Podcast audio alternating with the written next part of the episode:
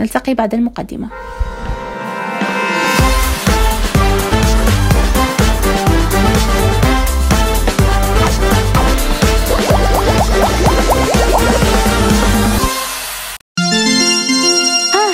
وإلى هنا نصل إلى دور الأهل في مساعدة أطفالهم. المتعرضين للتنمر بالنقاط التالية. أولا التقرب من الطفل والاستماع إلى مخاوفه ودعمه نفسيا والأهم الإعراب عن تفهمك لأسباب قلقه وأنه ليس مسؤولا طبعا عن التنمر الذي يتعرض له.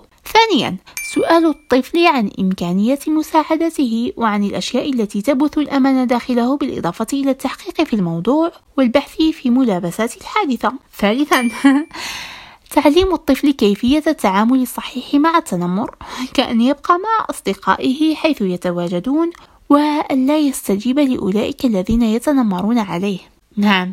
وهذه هي النصيحة بصراحة التي قدمها لي والدي ولا أزال أتذكره وأنا أتحدث معكم الآن وهو يخبرني بها ويحيطني بذراعيه ثم يبعدني عنه بروية وينظر في عيني ثم يأمرني برفع رأسي. شكرا أبي. أحبك أبي جدا. أه وأنا ممتنة لأن الله جعلك ولي أمري. أه نعود إلى ما يجب أن تنصح الطفل به. أه وهو يا مستمعي الكريم أن تنصحه بألا يكترث للمتنمر عليه. ليس من باب بث الخوف في قلبه وإنما لإشعاره بالتعالي على هؤلاء المتنمرين وأنه ليس من مستواهم بل هو أحسن منه منهم. أجل ومن الانحطاط أن ينحدر إلى مستواهم. وبهذا تضرب عصفورين بحجر واحد أن تعزز آه، ثقة طفلك بنفسه. هذا من جانب. من جانب آخر أن تدفع عنه مصيبة قد تكون أكبر بربما تعرضه للضرب من طرف الأطفال الآخرين الأشرار. حسنا هناك بعض الأوراق التي سقطت. يبدو أن قطة في الأرجاء. حسنا نعود إلى آه، موضوعنا. بالإضافة إلى إخباره أن ليس عليه أن يتشاجر أو يتعارك مع المتنمرين. وإضافة إلى ذلك طلب المساعدة من المدرسين والإدارة في المدرسة. رابعا. تعزيز ثقة الطفل وهذا ما كنت أتحدث عنه الآن. بتذكيره بالجوانب الرائعة في شخصيته عن جمال شكله عن خصاله البديعة وصفاته الحسنة وعلاماته المرتفعة وعن كم أنت فخور به محب له. وهذا بالضبط ما كانت أمي ولا تزال حتى اليوم تفعله معي والحمد لله. فحتى وأنا كبيرة أعاني من أيام صعبة فتهون أمي العزيزة علي بكلمة أو لمسة وتأخذني أحيانا بالأحضان وهي تلاعب شعري مخبرة إياي كم أنا رائعة. وهذا ما عليك يا مستمع الرائع أن تفعله مع طفلك المتعرض للأذى. بالإضافة إلى غض الطرف عن نقاط الضعف في شخصيته وذلك لكي لا تزداد حالته سوءا. خامسا تعليم الطفل الرياضة وتنمية مهاراته ومواهبه التي تساهم في تعزيز ثقته بنفسه وتشجيعه عليها. كأي نوع من أنواع الرياضة التي تستهويه أو حتى ربما هواية من الهوايات كالرسم المطالعة السفر الاكتشاف وغير ذلك. سادسا وأخيرا وهي أهم نقطة وخطوة وهي زيارة إدارة المدرسة وإيجاد الحلول لحماية الطفل وكل الأطفال من هذه الظاهرة حيث يتمثل دور المدرسة فيما يلي. إعطاء الأطفال دورات تثقيفية عن أضرار التنمر وضرورة التخلص منه. تعليمهم الأخلاق الحميدة والمبادئ السامية العمل على نشر المحبة والأخوة بينهم ومشاركة الطلاب في الأعمال التطوعية والجماعية. بالإضافة إلى مراقبة سلوكياتهم بشكل جيد.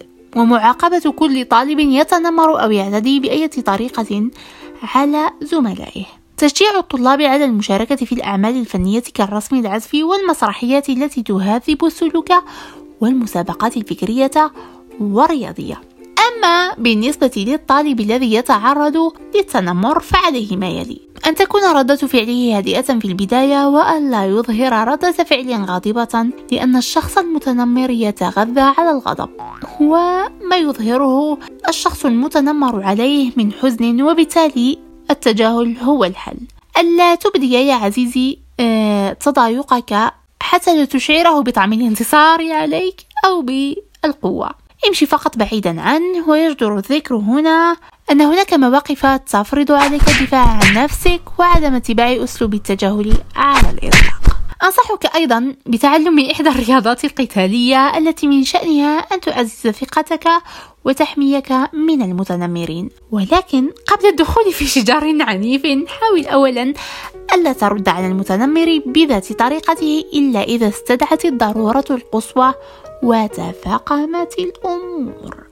وأزيدك نصيحة أخرى يا صديقي وهي بناء شخصيتك المدرسية أو في الخارج أي خارج البيت بوضع حدود لن تدع أحدا يتعداها كأن لا تسمح لأحد بإهانتك ولو من باب المزاح. ومن باب المعلومة هنا دعني أخبرك أنه إذا كان لديك صديق يتحين فرصة المزاح معك بإذلالك دعني أخبرك أنه أكبر منافق على وجه المعمورة وأنه شخص حاقد عليك شخص سام بحياتك وعليك الابتعاد عنه فورا الآن حالا لأنه لا يستحقك. وأخيرا وأهم خطوة إذا كنت تتعرض للتنمر فسارع لإخبار شخص بالغ تثق فيه حتى يوقف المتنمر عند حده كالمعلم أو المدير. وطبعا الوالدين ما سيجعل المتنمر يتوقف عن التعرض لك خوفا من العقاب. أما في حال كنت شاهدا على عملية تنمر على طالب آخر فلا تكتفي يا صديقي بالمشاهدة أو التكتم على الأمر وإنما بادر بتبليغ المعلم أو المدير أو أولياء الطفل المتنمر عليه وبهذا لن تكون وشيا بل تكون منقذا لإنسان بائس واحرص على أن لا يتم ذكر اسمك من طرف البالغين الذين أعلمتهم بالحادثة حتى لا تقع أنت أيضا في المشاكل. وفي النهاية كل شيء سيكون على ما يرام. ثق بي. أما أنتم أعتذر لي صوتي المرتفع ولكن أما أنتم يا أولياء المتنمرين دعوني أخبركم وأنا غاضبة الآن أن ما يفعله أولادكم أو بناتكم ليس فحولة وإن ليس أمرا يفتخر به لأن هذا دليل على عدم تربيتكم لهم بصراحة آه، وأنكم مجرد ماكينات لصناعة الوحوش البشرية التي لن تكون لكم صدقة بعد وفاتكم أو حتى في حياتكم أتسمعون؟ إذا ربوا أبناءكم وزرعوا فيهم الخصال الحميدة وروح المحبة والتعاون ولتعلموا أن كلمات المحبة والإخاء ليست كلمات تحفظ فحسب لتقرأ في الكتب والأقاصيص وإنما هي دون تطبيق لا شيء. كما أن عليكم مراقبة ما يشاهدونه ويتلقونه من الإعلام والألعاب وضبطه بالإضافة إلى إنجاب الأطفال حسب استطاعتكم. وليس إنجاب عشرة أطفال بينما لا يستطيع راتبك الشهري يا سيدي أو يا سيدتي أن يعيش إلا ثلاثة منهم بشكل سليم وإنساني. ولكن وقبل كل هذا كما قلت في الحلقة الماضية لمن لم يشاهدها فلينهي معي هذه الحلقة وليقفز للتي قبلها عن شروط اختيار الشريك حيث أنك أيتها المرأة أو أيها الرجل. أعتذر صوتي تقطع بانتقائك أيها الرجل أو أيتها المرأة للشريك المناسب أو الملائم الذي تتقاسم معه التربية وتفهمه ويفهمك ستكون الأسرة التي أنت بصدد بنائها تربة خصبة لكل ما هو جميل. آه. دعوني أضع ملاحظة هنا. لاحظت أن بعض الآباء أو الأمهات عندما ينجح أطفالهم يفتخرون بهم ويقولون هذا هو طفلي هذه هي ابنتي. ينسبه أجل ينسبه أعتذر إلى نفسه كأنه سبب نجاحه الوحيد. أما إذا فشل أو اصطنع مشكلة في الخارج مع الناس الآخرين آه يلقي اللوم على الشريك ليقول الأب مثلا ربي ابنك يا امرأة. كأنه لا يعنيه بشيء.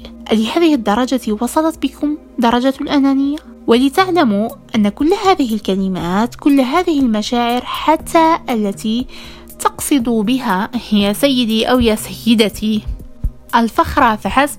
إنما هي كلمات ومشاعر مشحونة بالأنانية ونبذ الإنجاز عن الطفل أو عن شريكك في التربية والتعليم. كل هذا كل ما استمعت إليه يمتصه الطفل ليخرجه في مواقف أخرى. في السنوات المقبلة والأصح في كل هذا أن يتم تشارك الفرح في كل الأسرة وكذا تشارك المشكل في كل الأسرة وتدارسه ومحاولة الخروج منه بأقل الأضرار. النفسية والجسدية وكذا الاجتماعية. المهم حديثنا طويل في هذا الموضوع لذا لا تنسى أن تستمع إلى الحلقات القادمة حتى تضعك في صورة ما نتحدث عنه الآن. قد أزعجتني القطة ها هنا فأخرجتها وعدت إليكم. حسنا أين كنا؟ المهم حديثنا طويل في هذا الموضوع لذا لا تنسى أن تستمع إلى الحلقات القادمة حتى تضعك في صورة ما نتحدث عنه الآن. وفي النهاية أقول لك يا عزيزي المتنمر عليه.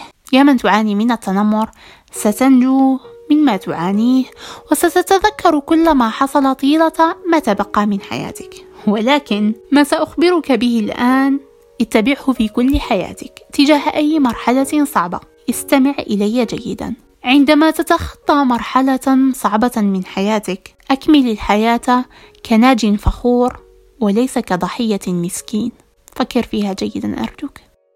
ها يا إلهي لدي الكثير من الأمور التي أود أن أقولها بخصوص موضوعنا لليوم ولكن عموما ما ذكرناه طوال الدقائق الفارطة كفيل لنستوعب هذا المرض المستشري ليس في مجتمع دون غيره وإنما على المستوى العالمي. وكذلك نمضي لنحاربه متلاحمين يدا بيد وفكرا لفكر في سبيل القضاء عليه. بالمناسبة فالتنمر كفعل كان موجودا منذ القديم غير أنه سمي حديثا فحسب إذ أن أحدا لم يكن يكترث له حقا لندرته ربما نتيجة غياب الكثير من المسببات مما ذكرنا في قلب هذه الحلقة. كما أنه لم يكن مسموعا جيدا ربما للصمت الذي يعتري حوادث الاعتداء هذه.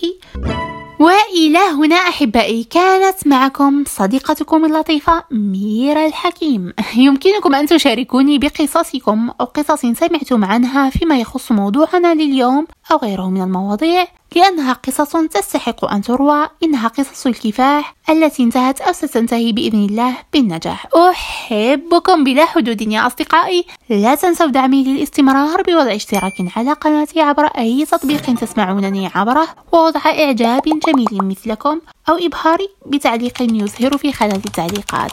تابعوني عبر الإنستغرام والفيسبوك أيضا. لقاؤنا في الحلقة المقبلة بإذن الله.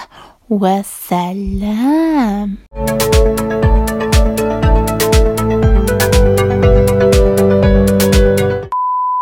نسيت أن أخبركم يا أصدقائي أن التنمر المدرسي لا ينحصر بين الطلبة فحسب بل قد يكون من أستاذ على تلميذه الذي لا حول له ولا قوة. ولهذه الملاحظة قصة أخرى أيضا. كما قد يتعرض المعلم للتنمر من طرف أولياء أمور الطلبة. وهذا الموضوع مما لا يتحدث عنه أحد أبدا. لكننا سنوفر وقتا بإذن الله لنتناوله. ذكروني فقط. سلام. مجددا. سلام.